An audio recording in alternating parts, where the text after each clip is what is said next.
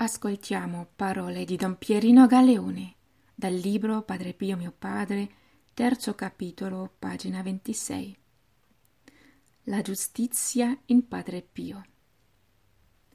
Gesù li partecipava insieme al suo spirito di vittima la gioia di applicarsi a lodare il Signore nella preghiera e gli comunicava i sentimenti della virtù di religione arricchita dal dono della pietà.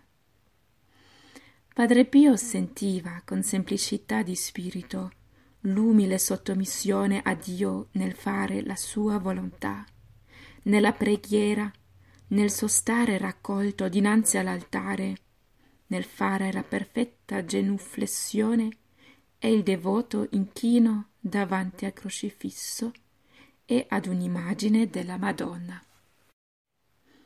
L'ubbidienza in Padre Pio. Egualmente era sottomesso ai superiori che rispettava e venerava con grande edificazione dei presenti. Al solo apparire del padre guardiano o ancor più del padre provinciale, padre Pio, se era seduto, si metteva in piedi.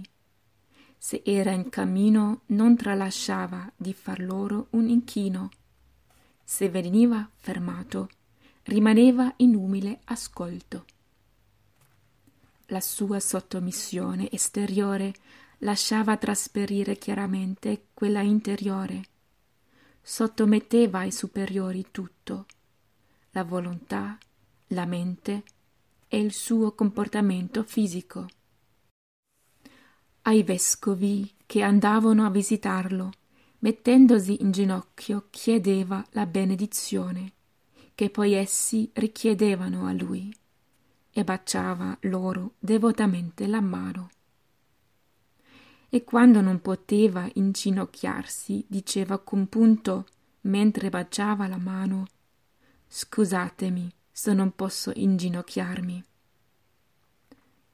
Dinanzi a tanti confratelli, più giovani di età e non sempre perfetti nel compiere l'ufficio di superiore, Padre Pio non ha mai mostrato diversità di comportamento.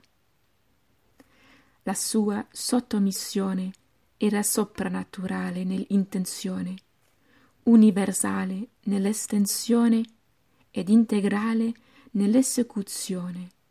Anche nei comandi più strani si sottometteva in modo puntuale, costante e sereno. Parole di Don Pierino Galeone.